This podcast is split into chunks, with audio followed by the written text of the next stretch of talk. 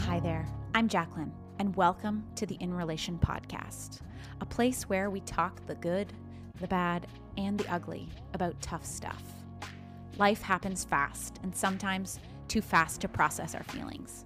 But it's more important than ever to understand what hard times do to us and how it can impact our future. So join me as I learn everything I can from others about myself and them in relation to everything. Because I believe the more we know, the better we'll do.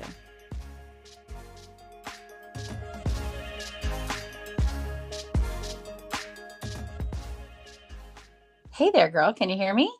I can. Hello. Oh my God. Amazing. Hello.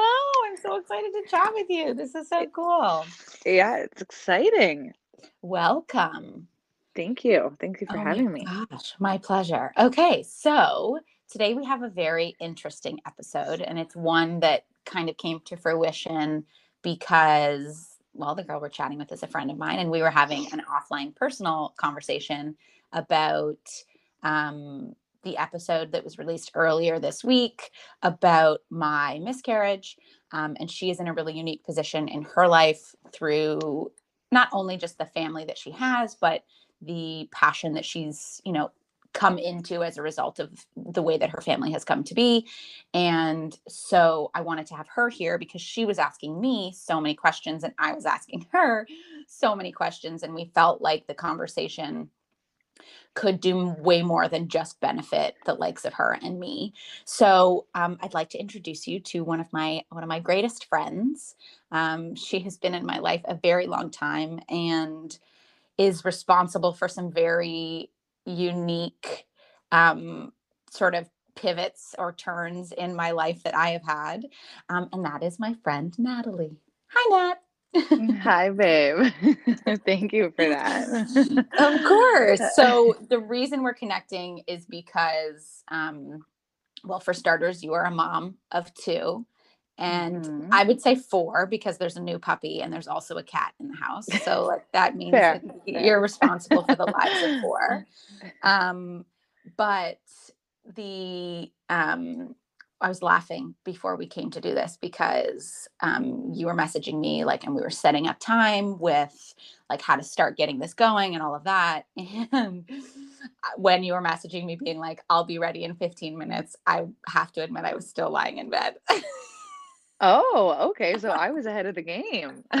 oh my god and it was just like this perfect moment in my brain where i was like a woman with children a woman who doesn't have children like the the dichotomy this like the the the difference in the morning life is really that's why my voice sounds like this because i've literally probably been up for 30 minutes And and I'm on two coffees running around like a crazy person. So yeah, here we are. yeah so um i wanted to start because you know i think that mm-hmm. this discussion will have a lot to do with um you know women's bodies mm-hmm. and also the you know the complications that come from fertility pregnancy and all the feels that are wrapped up inside that. So i wanted to kind of start by having you share if you're open mm-hmm. to give us kind of like a, a breakdown i guess of like your fertility journey your pregnancies and like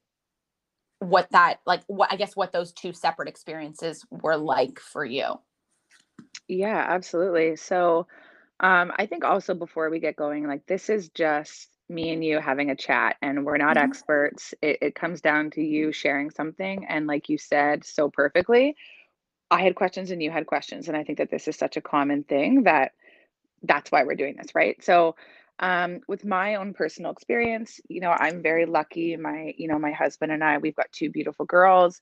Uh, with my first daughter, um, I did get uh, pregnant pretty quickly, and I think that that first pregnancy, it's always so you're so in tune, like everything. It's how your belly's growing, what are you craving, um, the first kicks, the first feel. It, it's everything, and then I think your second is you're used to it, so it's it's a little different in that way as far as like my body goes and and how in tune I am. It's almost like the second one. I mean, God God bless her, but it's like oh, I get there. I, I've been this, I've been through this. I kind of know what to what to expect. Whereas your first, it's Right. always so exciting, right? It's like you don't even understand the capabilities of a female body until you're going through it and you're just like completely wowed by it. Mhm. Um, so as far as my body, I think um, you know, there's obvious changes. Um, but again, I like I said, I was very lucky to uh to have no issues with my fertility experience. Um, and yeah, I sorry, what was the second part of your question? I guess just like what the experience was like, obviously physically on your body, they were different. Yep. Um, or maybe not physically, maybe physically they were same, but maybe like mentally and emotionally they were a little bit Yeah, new absolutely. to it anymore. But Yeah, like, and I was it an emotional, was it an emotionally different experience, I guess, for for your second versus your first? big time. I mean, I think at the same like I we were we um we were going through the pandemic when I was pregnant with my second. Yeah, hold on. We need to like Um acknowledge that. Like you had a, a COVID baby. Like, yeah. I had a COVID baby, I did. Um so I got pregnant um in October of 2019. oh my gosh, the Um last thing that we did in the world was go to your gender reveal. yeah, yeah, we did. That's wild. Yeah. Yeah, that's exactly it. So, yeah, that's such a great question, and I totally like forgot about all this. But with my second, I I really struggled emotionally. Um, to be super transparent, I have a you know a husband who travels for work. He he's a lacrosse player, so I was anticipating having a husband gone on the weekends. Um, still trying to navigate. Like we weren't sure what what was happening with the with the pandemic and and all that. Um, but it was pretty early on. It was April, so we were lying in bed. I think I was about I would have been 6 months pregnant, and it was the first weekend that he got a call to say, "Don't go to the airport." So, at that point, we didn't really know what was gonna happen, but anticipating a second baby, a pandemic, unfortunately, my dog was hit by a car, I lost my dog, and I was an emotional mess. Oh, oh, I I my husband and I, we started some therapy. I started my own therapy. Um, second time around, I think obviously given with the with the pandemic, it escalated everything, but I very, very different emotionally than my first. Mhm. And with my first, I had a lot of postpartum stuff that, you know, has brought me to where I'm at today that that I'll get into, but so I think I anticipated all that again and how hard it is gonna to how hard it will be to navigate those postpartum traumas, um, with 2 babies now and and with a traveling husband. So, definitely different, um, uh, way more of an emotional ride my second time around, yeah. Yeah. It's interesting because like when you say like I know what you're talking about, but instinctually when you say postpartum, like my gut, my instinct is to like to to ask about you mentally because like socially we've we've like Yep, connected postpartum with depression, yep, but postpartum is equally as physical, correct me if I'm wrong, as it is mental and emotional. And the things that you're talking about that were struggles that you had were were physical Oh, yeah, and right? you're you're so bang on that people it it's not just a mental thing. With physical does absolutely come the mental, but for me, personally, yeah, I I went through a lot of physical crap that All associated with your second or your first? my first and then more extreme in my second. Okay, so do you wanna walk us Um through that if you're like, if you're open Yeah, yeah, it? no, abs Okay. absolutely. So, I mean, I could go on for days about this, but I Mhm. I'll give you guys kind of the the short. Um, so essentially after my first baby, uh, I again was very lucky to be able to breastfeed. Um, but while I was breastfeeding, I was in constant pain because I struggled with hemorrhoids. So my first, uh, my initial bowel movement after you leave the hospital, some hospitals will make you have a bowel movement before you leave, but my my first bowel movement was awful. Um, and I think a large part of that is What because ca of can you like, without being too gory, like, what like, what made it awful? Like, like like, what because is no, uh, yeah, that, great question. Because I was on, I had a 37 hour labor, so I needed oxytocin to help me start having contractions to dilate, which is very common, very, very common with the first. Um, I need I had an epidural after about 28 hours, which I didn't want an epidural, but my midwife had suggested it because if at that point I was getting to that, my water had broken, so I was past that 24 hour stage. So I needed to start thinking of infection. So I had to get like three needles for an epidural, and I don't do well with pain meds. And then I needed Gravol, and it was just this vicious cycle of drug after drug. Oh, like yeah, a cocktail I don't want to ever have again, to be honest bet, with you. But um, so it's a lot on your body. Your body is already going through something that's like whoa, whoa, like what is happening? And then on top of you know the cocktail, it's it was a lot. So that initial bowel movement was was tough. It it was not it was not soft it was not easy to pass and what happens then is you tear you have a small tear in you know your anal area that mm-hmm. pooping is something that every everyone does it's it's it's some people's the best Universal. part of their damn day and for me a bowel movement was awful so um i dealt with fissures and hemorrhoids and and what's the difference between a fissure and a hemorrhoid i don't know so so, um, from my experience, again, I'm not a doctor, but from my experience, a hemorrhoid, they can be internal and external. So, internal hemorrhoids, um, a lot of the time, symptoms that you will see is um, blood in your stools, mm-hmm. um, but but no pain when you're when you're actually passing. Okay. Whereas a fissure is like like the worst pain. It, some people can like will say it's actually like like glass coming through. So it's awful. And I've been that person. And I've been that person for three years on and off. And where I'm at today in my life, I've just I've I've finally said like so many people are dealing with this and postpartum isn't just, you know, a social thing. I physically went through a lot and when I go through these things, my whole family does. Like my husband has to step up. I'm not the mm-hmm. mom that I want to be. Uh, you have you constantly have mom guilt regardless of, you know, any of the situation that's just it's just something that you know we deal with as moms and um yeah so for me I, I went through went i went through hell with with bowels and you know i went to naturopathic doctors and i tried every diet and i i i did what everybody said at the end of the day um, i just needed a surgery and that's where i'm at now after my second um, child so quick question quick question sorry to interrupt you mm-hmm. but like yeah. were you concerned about hemorrhoids, fissures, all of this stuff like being exacerbated by be by getting pregnant and having to do it all over again? Like were oh, they yeah. better by the time you tried for your second? Like did that cause like stress for you? Yeah, I think like it's like yeah, I anticipated the crap to happen all again. I mean obviously babies are amazing. I had a pretty traumatic first experience and I did it again. So we all yeah. do it because they're worth it. But yeah, I, I absolutely like I I anticipated it to be bad and I think that that caused a lot of stress for me. And you know, thank God I have I had the midwife that I did who said, "Okay, well, we're not like what can we do to get ahead of that? Like who do we need to talk to? How can we plan this out?"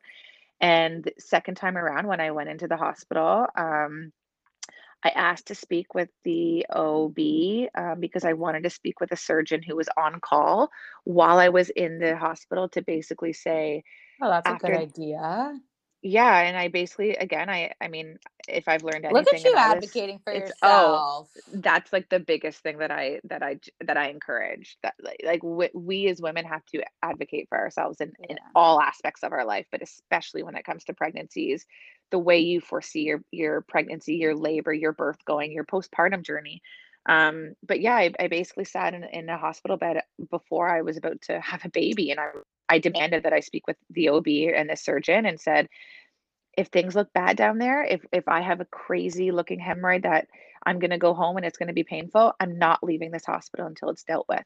I've already got a lot going on down there. What's one like if, if we can nip it in the butt, literally, then we're going to do that. Um, and and she applauded me. She said, you know, I I've looked at your history and I've looked at your charts. You've had colonoscopies, you've had internals, you've had fissures um, that I just finally said I need to be proactive about it this time. And it wasn't until six months postpartum with my second that I had an issue. So it was good until it wasn't. so wait, so you literally like delivered a baby and then somebody fixed a hemorrhoid the same day? No, so I didn't actually have a hemorrhoid with my second. You didn't. And it's I had a natural labor. Wow. So so different. Completely different. I was, uh, yeah, I, I, I labored and I started in the bathtub and I had, uh, I had my, my second daughter, Austin, within two hours and I didn't have any pain meds. And I think, again, I think knowing my body personally, everyone's body is different, but Yeah.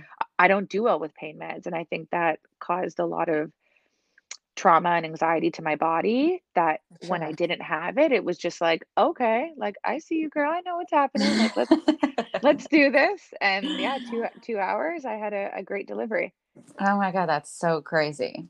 So hmm after your second, you've dealt with um you've you've like dealt more heavily with I guess like the system side of it, hmm right? Because now hmm that the baby making is done for now, uh, what, whether it is or not, you don't have to answer that question. Um, but um, you you ended up having surgery, but the Yep, road to I did. surgery was like pretty rocky, right? Oh yeah, no, it it uh it was uh yeah, it was it was wild. It was wild to say the least. And it's crazy to to think how many women are also going through this.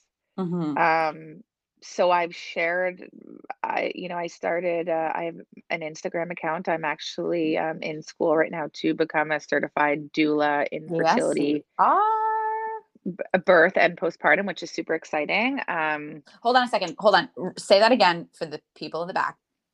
yeah, so um, there's many kinds of doulas. There's fertility doulas, there's postpartum, um, there are birth doulas, and the schooling that I'm actually going through, I, I'm certified in all of them. So it's it's a it's a longer course. It's a 17 week course, um, but I come out certified in fertility, birth, and postpartum. So which is amazing because I'm learning things about fertility hmm that I never knew, and that's you know why a big part of why we're here today, Jack. But Yeah. um, I I've always wanted to do this. I'll never forget. I called you. So I'm in wine sales, which is also I love what I do and in that regard as well. And Yeah. I'll never forget calling you. I was outside of an account.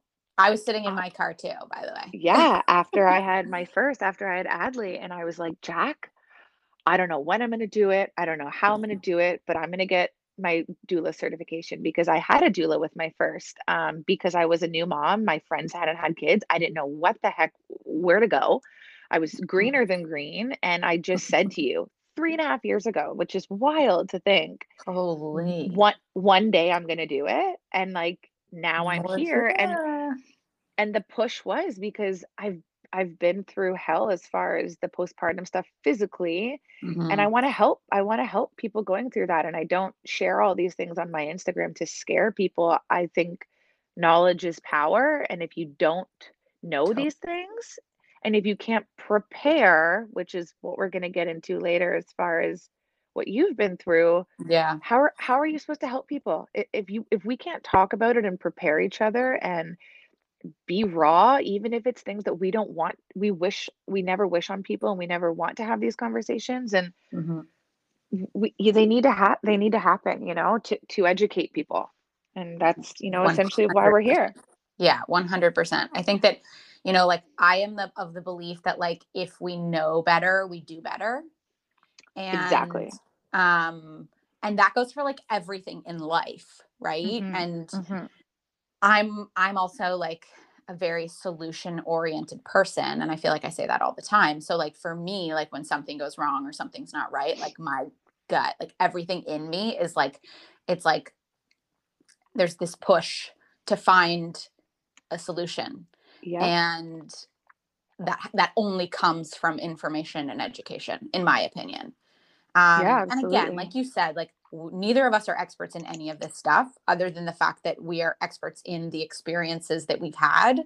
I'm super excited that the doula journey is something that you're embarking on because I a I think you're going to be incredible at it, um, and b I think that you know like we've talked a lot about this because our our perspectives and this is one of the things that i've always liked about our friendship is that like our perspectives on the like the care associated with a pregnancy are different right like you Mhm. are um you are an advocate for for like a midwife and you are um an advocate for the more like naturopathic ways of of doing things all the way through pregnancy and with delivery and I've never had to be in that position but I am of the like I am of the school I guess of thought that like I would like a doctor and I would like an OB and I think it's really important that like we can have conversations and have totally different perspectives on something that's super massive Mhm. but respect each other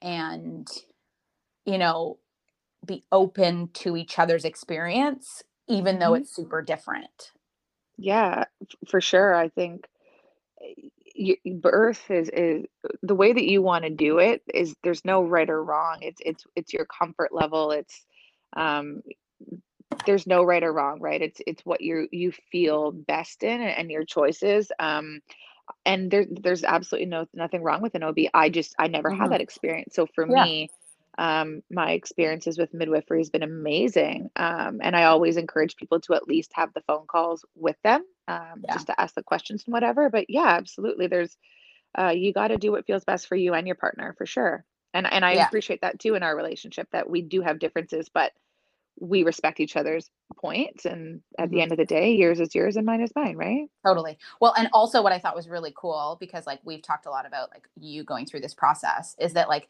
i can have an ob and you Yeah. i can get the best of both worlds by you know working with somebody like a doula hmm and also having a family doctor or uh, like we share a family doctor tmi but um and The he's like best an doctor ever.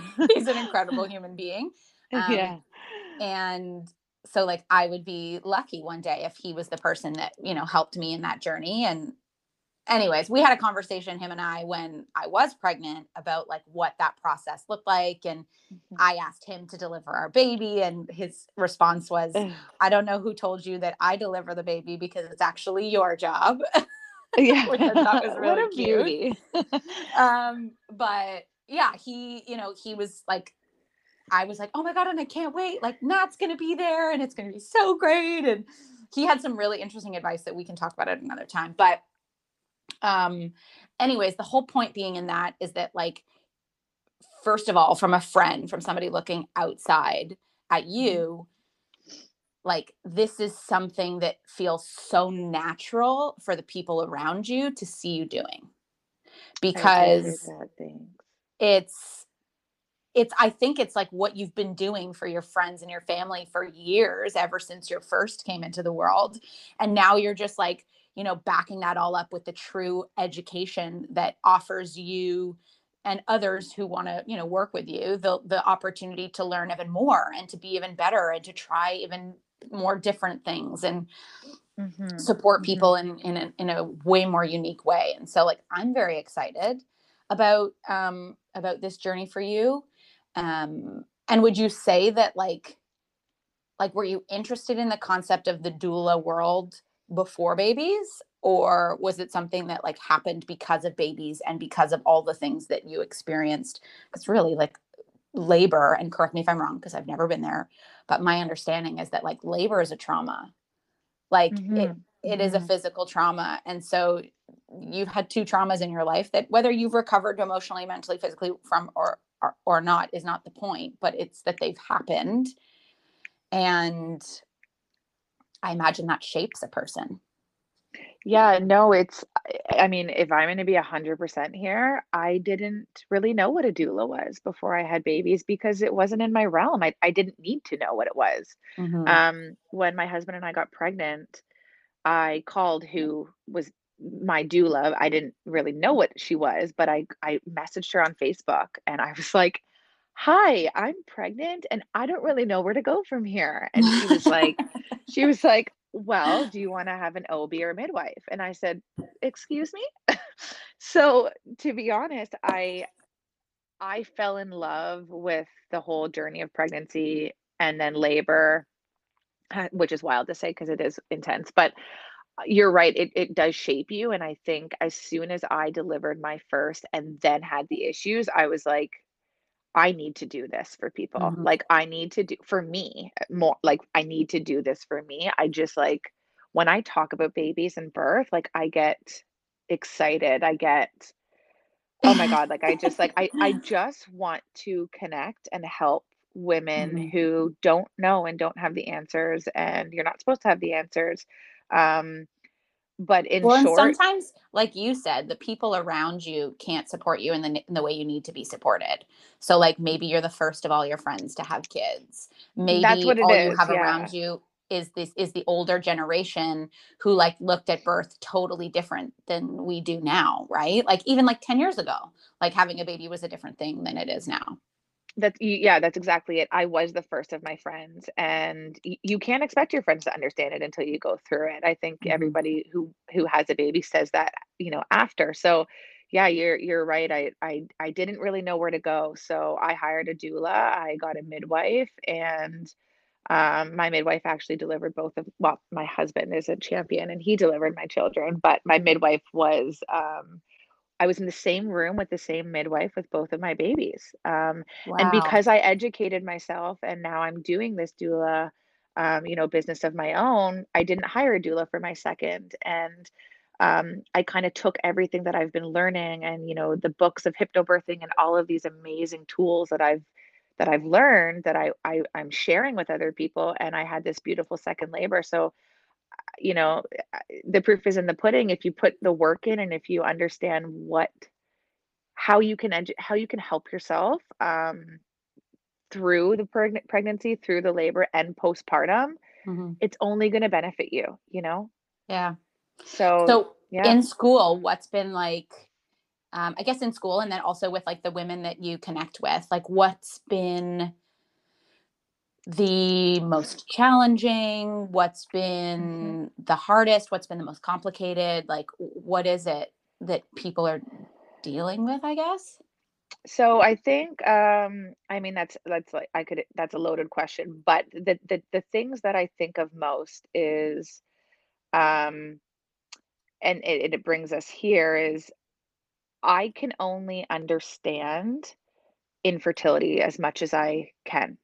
Mhm, Um, I can only understand what a miscarry is like as much as I can mhm, because I've never been there. And of course I'm I'm you know, I'm I'm blessed that I've never been in that position, but when you came to me and, and you shared your story, and in the same week I had another friend share her story, I realized that this is something that no matter what the school how much school, how much you want to read, y- it's experience and others sharing their experience that is gonna help me help you, help others. So mhm, the most diff the most difficult part about what I've ran into is not being able to relate and mhm. trying to get myself in that position that I can relate so I can be of support. Yeah. Um, secondly, seeing how many women have reached out to me asking if I will take them on, explaining their troubles, explaining their postpartum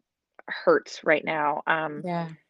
COVID has really done a number on everyone's mental health, but I think women who are trying to navigate the hormones, the new norm, the trying The to be a mom, connection. the lack of connection, eh, most importantly, you can't just go to moms groups and and and have new friends who understand your exactly what the position you're in of you wake up and you've got milk all over you and you've heated up your coffee 4 times and you want to cry and you are still bleeding and you there's just so many things that women are going through right now, and I think that's what really pushed me even more to do what I'm doing right now, and Yeah. for those of you who do follow, you know, my my Instagram there, Can um you tell everybody what it is so they can follow you? Yeah, so, um, it's Natal B is my, um is my, uh, I guess my what do we call it? Handle? Handle. See, like, I'm not a social media girl, but I'll tell you about your butthole. Um,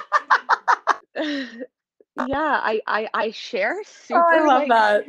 I share super raw stuff, and it's Mhm. like my poor husband, but, like, I don't do it to scare women at a pregnancy. I had another baby, and I like, not that I wanna have a third, I'm very happy and content where I am in my life, but I would do it again because they're worth it. But the reality is is you need to be prepared for the bullshit because Mhm. I wasn't. I was not. Nobody told me what a thrombosed hemorrhoid was. until Yeah. I was in a surgery the day after my wedding, having a razor to my bum, getting one removed. So that needs to be something that at least women Oh. can prepare for and Yeah. understand what it is and the symptoms of it, right? So, yeah, I, I'm sharing a lot of real stuff in hopes that I can help one person. And I know already that I have. And I think that's what's fueling the fire of like, I'm just so hungry to do to do as much as I can with the time that I have right now. For sure. Oh my God. Mhm. Yeah. Like, I mean, it's, I mean, I can't speak to any of the other things other than infertility. And it's actually a little bit insane. Um, two things. Number one, I literally didn't like, I didn't emotionally connect with the word infertility until you said it. Like, I actually like didn't think that I was struggling with infertility because I got pregnant. And in Mhm. my mind, those things are totally different, but but they're not. And the second thing is that like, you know, you talk about like, you know, how lucky you are to have like have had these children and all this stuff. And somebody said something to me so crazy the other day. Um, I've had like women and actually a couple of men flooding my DMs to tell me their stories, to tell me, you know, like what's happened in their life and all of that stuff. Um, but this one girl was like, I'm really sorry that we are in the same club. And there is this kind of like,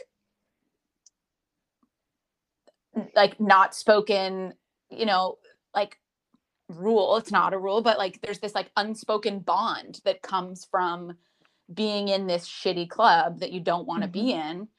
Um, but that people who are also in this shitty club can totally connect and relate to you on in a way that others just can't. And oh my god, I have so many things I could say. So I'm not gonna I'm not gonna just like go down a rabbit hole. But I think that I mean I think that there are a lot of things that women who have not experienced a miscarriage and who have not experienced infertility can do to Mhm. support their friends who are Yeah, and and I think, you know, that was the biggest I called you and I just I said like, "Jack, what can we do? Like what like yeah as awful as it was to use your experience as well, it's not awful. It's it's a learning we can all learn from something traumatic and mm-hmm.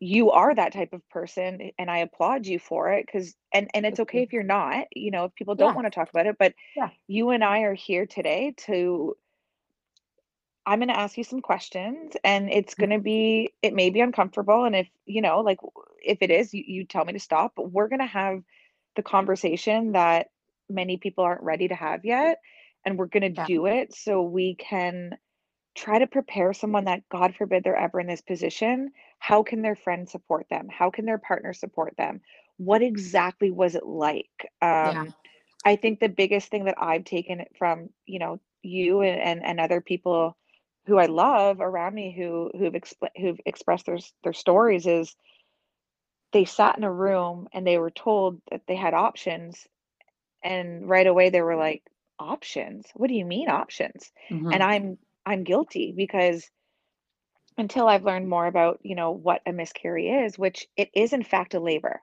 It is a birth. It's two things it's two things that are really intense because in the medical community and this has just been my experience. I don't know if other communities call it something different but i've had two experiences my own and i've heard of somebody else's where when it was expressed to them it was actually expressed to them as an abortion. You are right and it was expressed to me that way and i actually stopped the doctor and we can go through that story but like to be like whoa whoa whoa whoa whoa like i didn't choose this.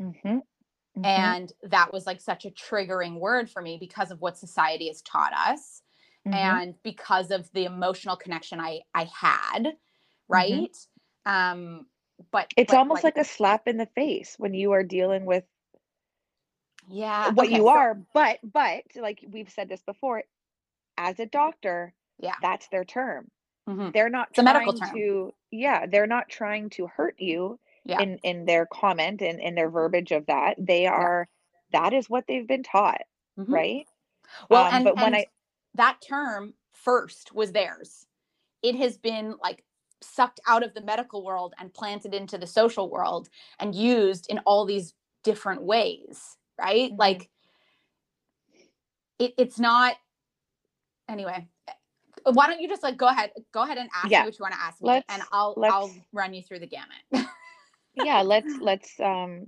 uh let's kind of dig into this and if if anybody isn't ready to yeah. talk about these things this is maybe the time that you you stop put the us away.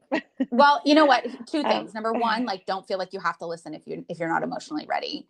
And number two know that this is a conversation between two people who are not medical professionals. We're friends. and i and i you know i have only experienced one miscarriage so i only have one experience to pull from.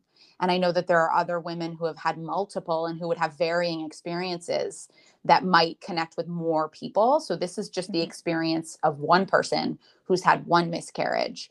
And i have to i have to preface it all by saying two things. Number one i am a privileged white person in a first world country who had access to premium medical support Mhm. that a lot of people do not have access to. And number two, I am conditioned to manage and navigate hard things. So I have this like this this like guidebook in my brain that helps me to process and navigate hard things. I don't know where it comes from. I don't know how I got it. I've had to exercise those muscles a couple times in my life. And so there's a part of me that even when I like reflect on it now, feels like I recovered at a speed that maybe isn't traditional mm-hmm. because of my because I know how to process emotions. I know how to feel trauma. I know how to express. And so this may this might feel like it like this might feel too fast for other people.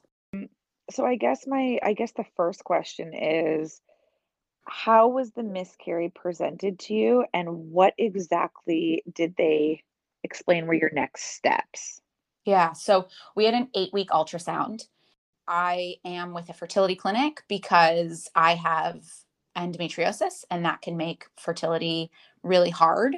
And we were told at the beginning of our, you know, kind of journey with fertility that it might take us a really long time and um, we might only be able to conceive via IVF. When we went for the eight week ultrasound, uh, she was super nice. I can't remember her name, but I remember like saying her name three, four times in that in that process.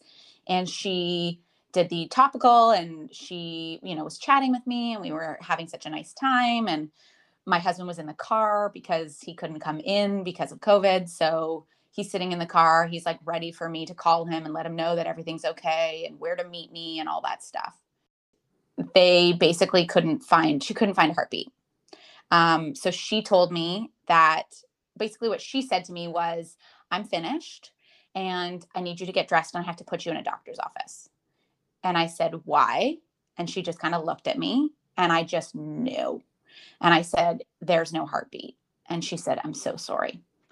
So I, she's like, do you want to call your husband? I'm like, no, I want him to come in with me. I was like, tr- I was like as stern as I possibly could be through my like trembling, you know, voice. And I, they wouldn't let me bring him in because of COVID protocol- protocols. So he was on FaceTime and they sat me in an office where I waited for about 10 minutes. And luckily, the doctor came in right away. Like, I only waited 10 minutes to hear that I was actually having a miscarriage. And she called it a missed miscarriage, um, which means that like we don't catch it as I'm bleeding. It, like we catch it before. If I'm if I'm correct, I, I think that that's what, how it was explained to me. okay And she said I had three choices. I had um, choice one was go home and wait, and you will bleed. And when the bleeding is over, we will schedule an appointment to check you for an ultrasound to make sure we don't have to do a um, a surgical procedure. And she told me, I wish I had the piece of, piece of paper, but she basically said like this percentage of the population do this. And then she said, the second option is um, an at home miscarriage. Um, and um, basically, it's like a pill, uh, four pills that you insert inside you, and that sort of like push it to happen. It basically like creates the cramps that will help to push the tissue out of you. Mm-hmm. Um, and then the third is a surgical procedure. I think they call it a DNC, where they like go in and they, you know, like they will clean everything out for you. And when it was presented to me, the surgical procedure was basically the option the, the the risk i guess was a that damage could get done to the uterus and b that anything surgical is a risk in in any way. I think Mhm. that like in that time my brain had like acknowledged what it was. Like i don't I, I don't do um like i jump into solution mode pretty quick when a trauma occurs and Mhm. so in my mind i knew that there was no baby. I knew it. I just it, it just it I, it's almost like i knew it before it happened. Um but when she told me we chose the pills and this is i can't believe i forgot about this but i was supposed to have when i got pregnant i was supposed to have gone and done a blood test. And the blood test checks for the type of blood that you have in your body. Because when you if you miscarry um if your blood is different than the baby's blood for whatever reason and those bloods mix if you have an a specific type of blood and I don't know enough about it so I don't want to spend too much time on it but basically it can cause trouble getting pregnant in future. So Yes. after I had this miscarriage, after I had this doctor's appointment, I had to go across the street to a Life Labs and sit there and wait for 30 minutes for an appointment to have my blood drawn so that they could tell me whether I could take the pills or whether I'd have to come back for a shot before I took the pills. And I remember sitting in there and I think I messaged you being like this is insane. Like what like I didn't want to talk about it. I wanted to tell Mhm. you and then I wanted to pretend that we never had the conversation. And um so for me basically the only option was the pills because I was never going to just sit at home for 2 3 weeks and let it just happen. And number 2, Yeah. I wasn't going to um I, I wasn't going to wait for the surgery. So the pills felt like the best option. And I've heard some pretty traumatic stories about the pills and it's not just here's a pill and you know you'll bleed and it'll it'll it'll be crampy but you'll be fine. I've heard some very tough tough situations that come out of that. So if you don't mind sharing as much as you can Mhm. um, and feel comfortable with what happened? How long did it take? What did you feel? Did they give you pain meds? Was Mhm. there clot was there clotting? Um, again, this is something that you never want someone that you care for or anyone to deal with, but if we can understand what it looks like, I think that may help people. Yeah, because it feels like it's like, oh, she just like looks tired, right? Like if people see someone while a miscarriage is taking place, it's like she looks tired or like she's crampy or whatever. Um, okay, so how long did it take? I actually started bleeding before I took the pills. Okay. Um, so I think that's why I think that like the miscarriage had happened a couple of like earlier in the week, maybe because like I was already kind of in the process of it of it passing. Yep. Um, so I started bleeding. The appointment was on a Thursday. I started bleeding Thursday night after the appointment. Mm-hmm. No, that's not right. No.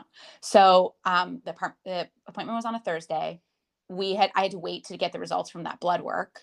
So and I also figured like it's a Thursday, I'll wait till Friday. We'll do it over the weekend so it doesn't like impact my work. I actually worked the afternoon of the Thursday and the Friday. Um, the work was a really good distraction for me. I needed to like have minutes where I wasn't crying. I needed to feel like I was in control, and that was how I did that. Yep. And So some people may be the opposite and and Totally. want to crawl up in bed. So 100%. Anyways, I started bleeding on Friday. Um, I actually bled pretty heavily overnight on the Friday. And then I actually took the pills first thing Saturday morning. So you take four pills.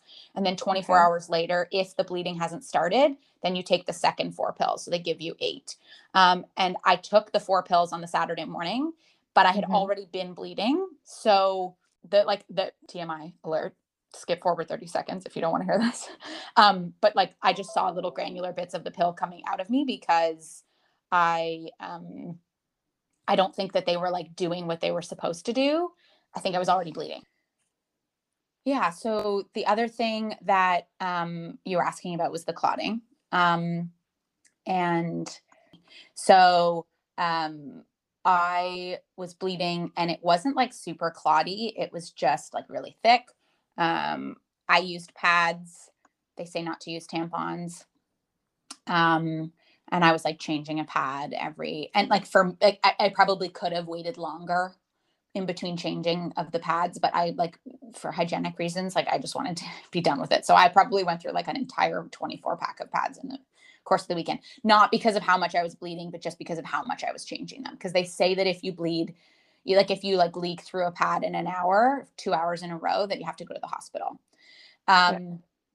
So there wasn't a ton of clotting until the end. This is this part was intense for for me and for my partner. Um, before I do that, by the way, I should just say that like you asked the question about whether I was prescribed meds. I was prescribed T3s as a pain option. You are correct that it does feel well, I, I don't actually know because I've never actually had a labor, but it does feel like labor pains or like cramping, like the beginnings of labor. I, because I experience endometriosis and have like really bad endometriosis, I have cramping that is like excruciating pain. And so this didn't feel as bad as that. Um, but because I know how bad pain can be, I was definitely anxious about how how it was going to impact me. I took T3s on in the halves, so like I broke them in half, and I was I took like one T3, half of a T3 before I went to bed on the Friday night, and then only ever took halves for like the day. Like by Sunday, I was I was not taking meds anymore. It was like uncomfortable, but it wasn't painful enough that I needed it. Um, Okay. But we had like I had the bleeding all Friday night, all day Saturday, and then Sunday the bleeding felt a little bit lighter. And I was like going crazy, just like lying in bed, sitting on the couch. So we we decided to take the dog to the park. It was a beautiful sunny day, and so um, my husband and I walked over, and everything feels like ginger, right? Like you're just like walking slow, like you're trying to be really gentle to your body. Um, and we were coming home and I felt this like pressure. It almost felt like when you were a kid, did you ever like put a tampon in wrong and it would like start to come out? Mhm. And you Mhm. would feel that like openness of the tissue, like kind of like it was coming out of you. very uncomfortably. Yeah, and it was like awkward, but it was like y- your your instinct was to like clench, to kind of like keep it. Like that's what I felt. I felt this like clench to like not just like let the muscles relax. Okay. So I told like I so I told my husband and I was like something feels weird. Like I got to get home and it was almost like you know when you like really have to go to the bathroom and you have to like clench your like your legs together and like waddle to the bathroom. Like I walked that the whole way home and it like felt bizarre but I also like if I'm if I'm reflecting back on it now I I I knew it was something. I didn't know what it was, but I knew it was something. Mhm.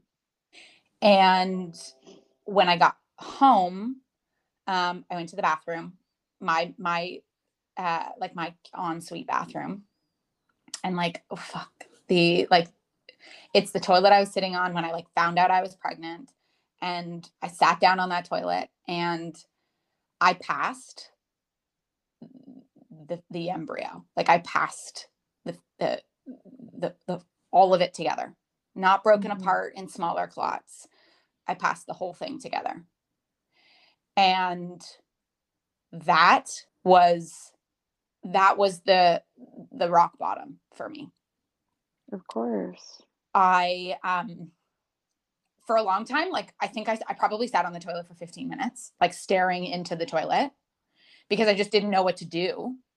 I had asked the doctor, I had said, like, am I gonna see anything? Like, like I wasn't sure, like, because I'd followed all those, you know, those apps and read all those books in those first couple of weeks, knowing that like the baby is forming, like there is shapes, there are limbs, there's a like, you know, things are are happening really fast.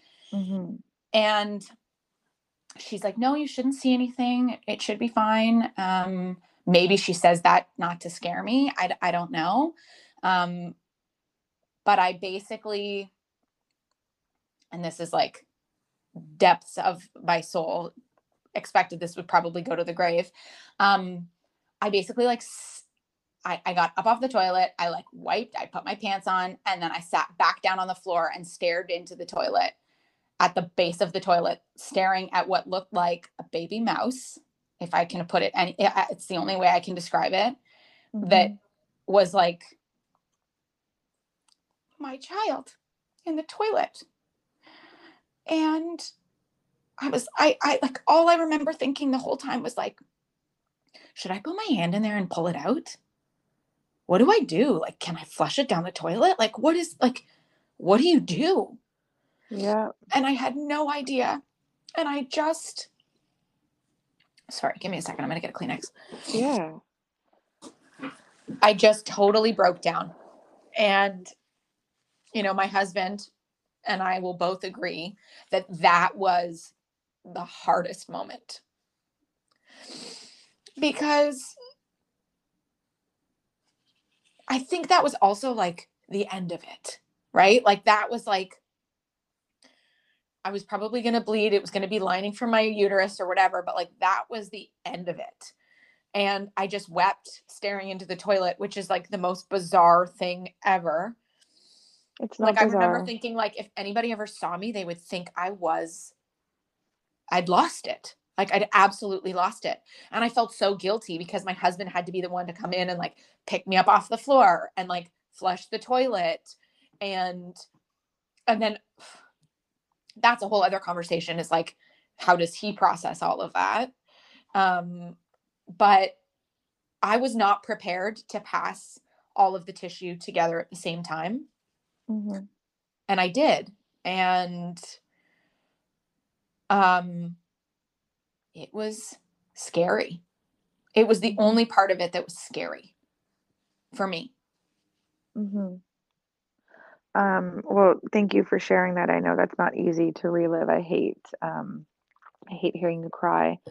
Um, but but I appreciate you being that detailed because you and many others that I've spoken to, they also felt like they didn't know this was going to happen. Mm-hmm.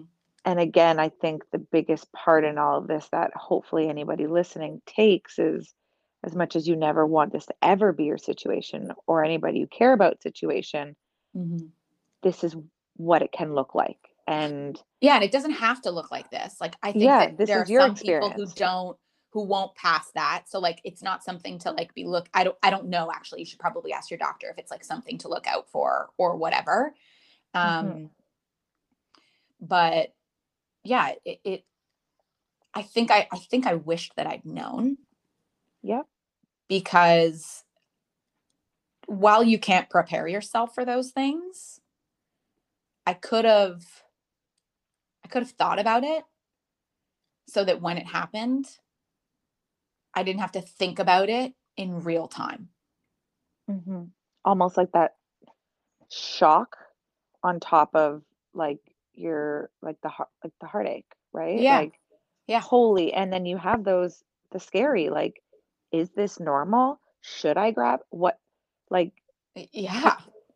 I mean I, I I can't I really can't imagine and I just I think that sharing sharing those details Jack is hopefully eh, one person hears this and if they're ever in that position they can think back to this exact moment of listening right now and think wow like you're not alone I you're not alone and yeah i know someone else has been here and they can try to seek support in that you know yeah. it's it's it's just it's so common like you you've mentioned on in your previous episodes and i just think that um we can't help especially me as a doula and a birth worker who all i want to do is help how do i help how can i help so i guess that kind of leads into my next question is for someone who hasn't been in your position, um, whether it's a family member, a friend, mm-hmm. um, I won't touch on partner yet because I know that that can be a whole other subject of its own, yeah. um, and and a and a very heavy one in that. Um, but how can a friend help? And now that you've been through something like this, you know, I, I've shared on my own personal page that what I'm what I was learning through in school is if you are someone going through infertility and your friends are having babies and celebrating their, you Mhm. know, their wins, which is absolutely amazing and it's magical. But if you don't want to be there because emotionally you can't take that on, Mhm. that is also okay. And people need to know that. It Mhm. doesn't make you a bad friend. It doesn't make Oh. it doesn't make your decision wrong. If you don't have the capacity to emotionally take it on when you are going through one, two, three rounds of IVF, Mhm. IUIs, two miscarry, that is okay. And like people need to know that. And I hope that our society can get to a place where a friend to a friend can say, "Hey, so and so, I'm I'm so happy for you and I love you. Mhm. I can't emotionally be there for you right now. It doesn't mean I'm not excited, but I can't be there for you right now." Yeah. So I guess my question to you is, yeah, as a friend, like what what can we do? What what do you think is helpful? I mean, I I felt it's tough for me because I'm still very early in this infertility journey. And so I don't have the same triggers when I look at women who are going through the like the, the second or the third have been going through this for a really long time. Um it's it's I, okay. Here's what I think. Number one, um, inside a miscarriage. So one of my friends delivered her first the weekend that I had my miscarriage. And I believe that you can experience two emotions at the same time. You Mhm. can experience sadness for yourself and joy and excitement for them. And not like one isn't more or less. Um, where my miscarriage was concerned, I felt like my friends did a really good job. The things that really benefited me were talking about it. Yep. Um, I know that a lot of women struggle or maybe don't feel like they have a place to talk about it. But if you can find one person that you can talk to it about, you know, I, I kind of like I I I was reflecting on it a little bit and it was sort of I was comparing it a little to a death of any other kind. You know, when somebody you love passes away, talking about them is how you grieve them. Talking about them is how you give their impact on your life meaning. And I think I believe the same to be true about a miscarriage. I talked Yep. to a lot of people about it. I shared my feelings about it with a lot of people. And talking about it made it easier for me. Um, I also believe that like in a trauma, like there are some people who, you know, there's there's some schools of thought that say that like when you go through something really traumatic, um, talking about it helps to to like decrease the like the the feelings and the emotions connected with it, right? I, I'm the Um, same, so I, I I can sympathize with that. Yeah. Yeah. So so for me talking about it was super important. I had some friends who so many friends who like totally stepped up and like you know the weekend we were miscarrying, she had food delivered to my house. She just like ordered me dinner. Mhm. Um I had friends who connected with me and messaged me every single day. I think that the the struggle with a miscarriage is that you don't want to talk to somebody about it who's never been through it because you imagine they'll never be able to un- understand. But it doesn't matter whether somebody's been through it or not. If they're willing to listen to you while you express your feelings, Mhm. I think that's important. If you're the friend, my advice would be to just keep asking questions instead of inserting your opinions. You know what what a woman doesn't want to hear the weekend of a miscarriage is like, "Oh, well, you'll get your baby when your baby's, you know, wh- when it's time." Because that's that that can be really triggering. Mhm. But if a woman who's having a miscarriage can share in her reflection that she believes she'll have her baby when it's time, then that's on her experience, not on you. Yeah, very different. Um, yeah, very different the way that it comes out for sure. Yeah, I felt um I think the other thing for me that helped me a lot was you know, we see on social media and we talk to our friends all the time who are struggling with fertility, struggling to get pregnant and going through all these rounds of IUI and IVF and checking their temperature and peeing on an ovulation stick every day and all of that stuff that's like so consuming. And even though I lost a pregnancy, I got a pregnancy. And for me, that was something that was told to us that was going to be really troubling and really hard. And so I, my instinct is solution mode. And so I right away went to like, this, this taught us things. You know, Yeah. pain is information. And it taught us so much about how, well, about the fact that A, we could get pregnant. What a luxury. Like, you know, they say that having a baby is a miracle. Getting pregnant is also a miracle. And and so Absolutely, is. acknowledging those things is super important and then i think that like i think that that friends who like want to pretend like it isn't happening Mhm. are going to separate themselves from the person struggling you Mhm. almost have to like lean in with it like the Yeah. way i look at it is it's like you ask about ask about it to that friend every time you talk to them until they tell you they don't want to talk about it anymore. Yeah, I agree. instead of like just holding back and like not saying anything or pulling back as a friend and letting them deal on their own like you obviously as the friend have to be emotionally ready to deal with that but Mhm. like i had friends who just message me every day how are you feeling today? What are you feeling today? What's going on in your head? What can i do for you? What are you eating? What are you watching? Do you need any recommendations? Like it, it doesn't take a lot of time. It doesn't take a lot of being effort it doesn't take any money you know? Yeah, like yeah. Um and then you know we talked about like friends who are pregnant right like how do you how do you celebrate somebody's joy if yours was just taken away Mhm. and again i think that two things can happen at the same time and you can feel joy and sadness at the same time Mhm. um And just like I'm gonna interrupt Yeah. quickly. go ahead You can you can be jealous. You can be Yeah. jealous of that joy. That's that's that's that makes you human. Yeah.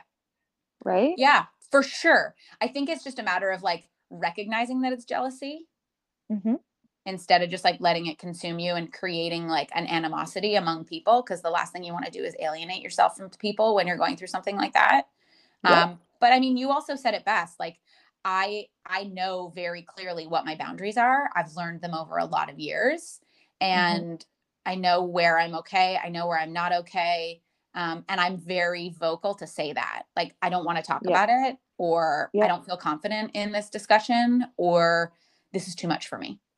Hmm and i think women also need to you know they need to like measure both right? Like they need to push themselves to talk about it because I, I believe that's the way you heal but they also need to be really mindful of where their boundaries are and like you said if they don't have them yet literally google how do i set boundaries and you will find a zillion options for how how to do that Yeah, absolutely. Um, I think that's just something that like I I just want everyone around me, every everyone dealing with their own journey as far as making a family. I, I just think that it's so important to have your own boundaries and and Mhm. we're we're all I mean, I'm definitely one of those people pleasers. I love to help, I love to be around, but I'm learning boundaries in my own in my own ways and I just think that it's very important to say to women it's okay to not be there and it's okay to have your feelings and it's okay to express that.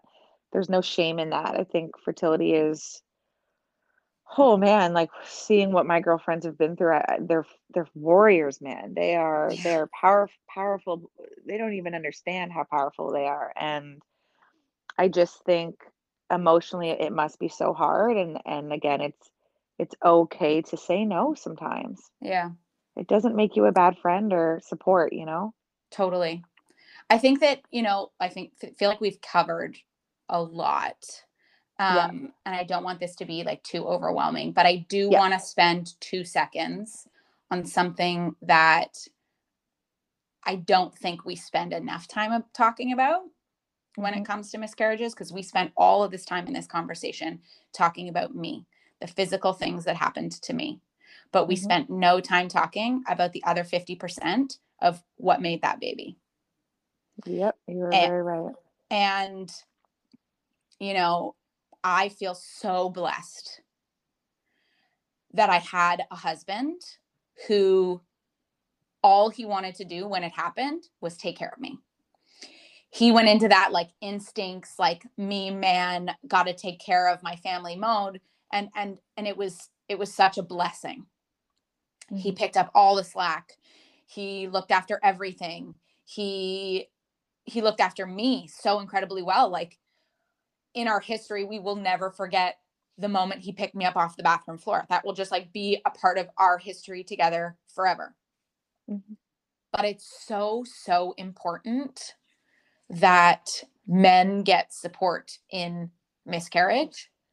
Mm-hmm. And it comes in different ways. I like asked, you know, I asked my husband about it to sort of like figure out like what worked for you.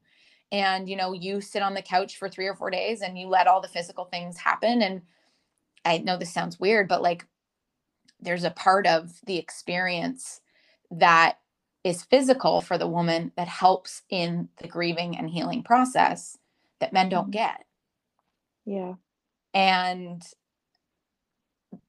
my husband really, Brandon really benefited from um like feeling his feelings, even the instinct for men is not to do that.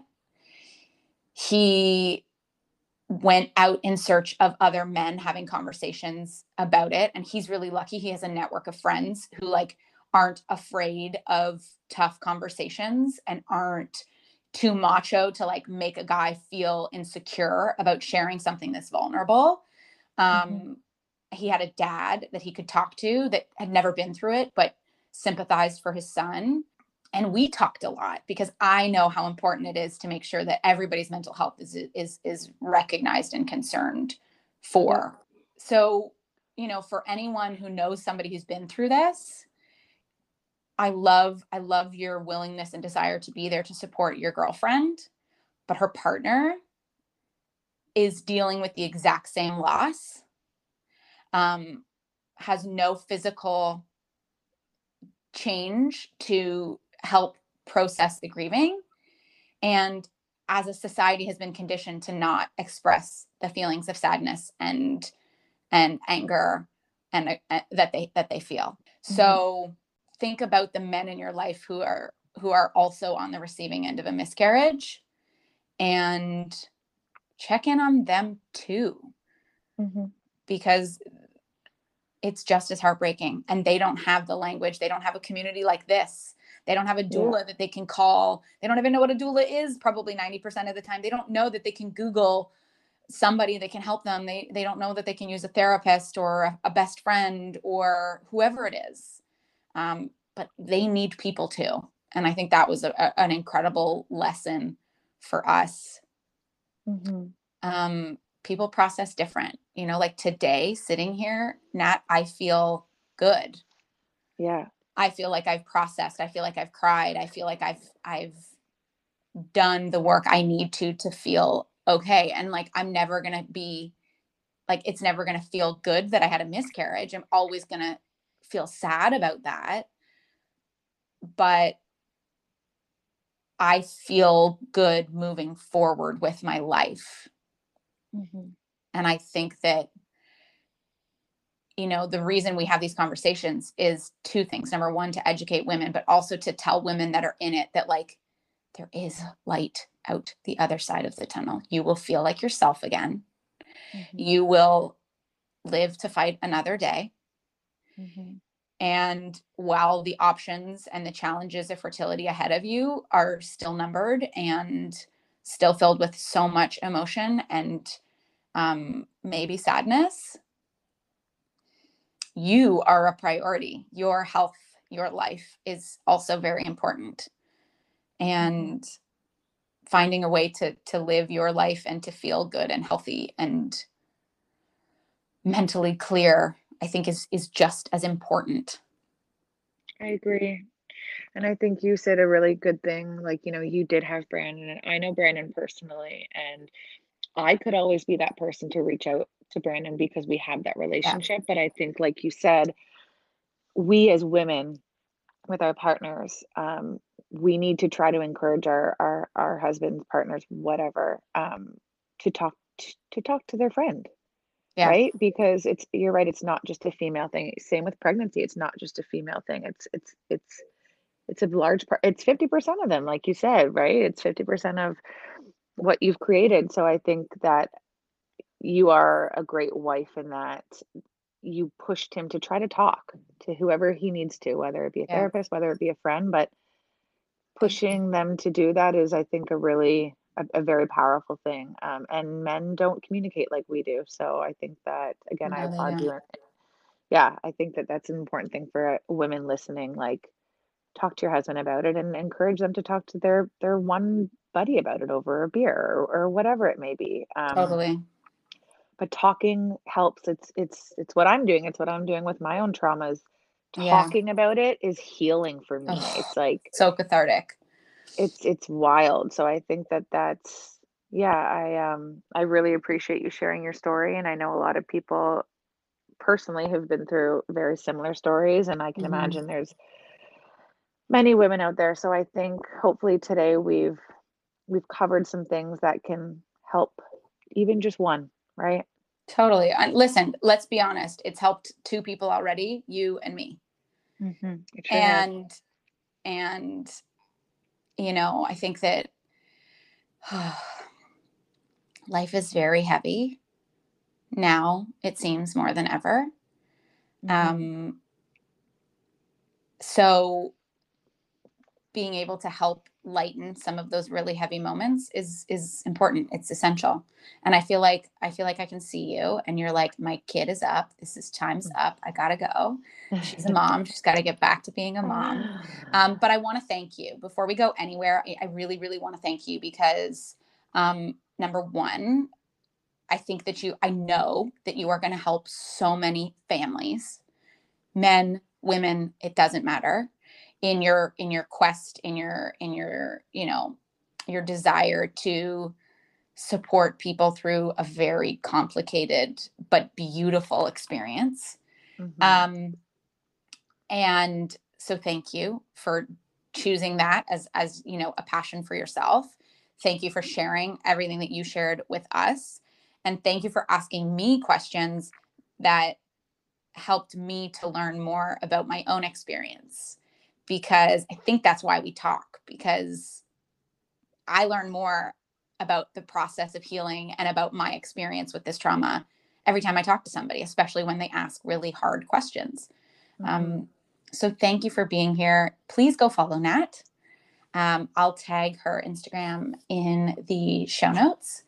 And, you know, in honor of what is it, Infertility Awareness Week, you know, like Yep, know that yep. there's there is a road to a family for everybody.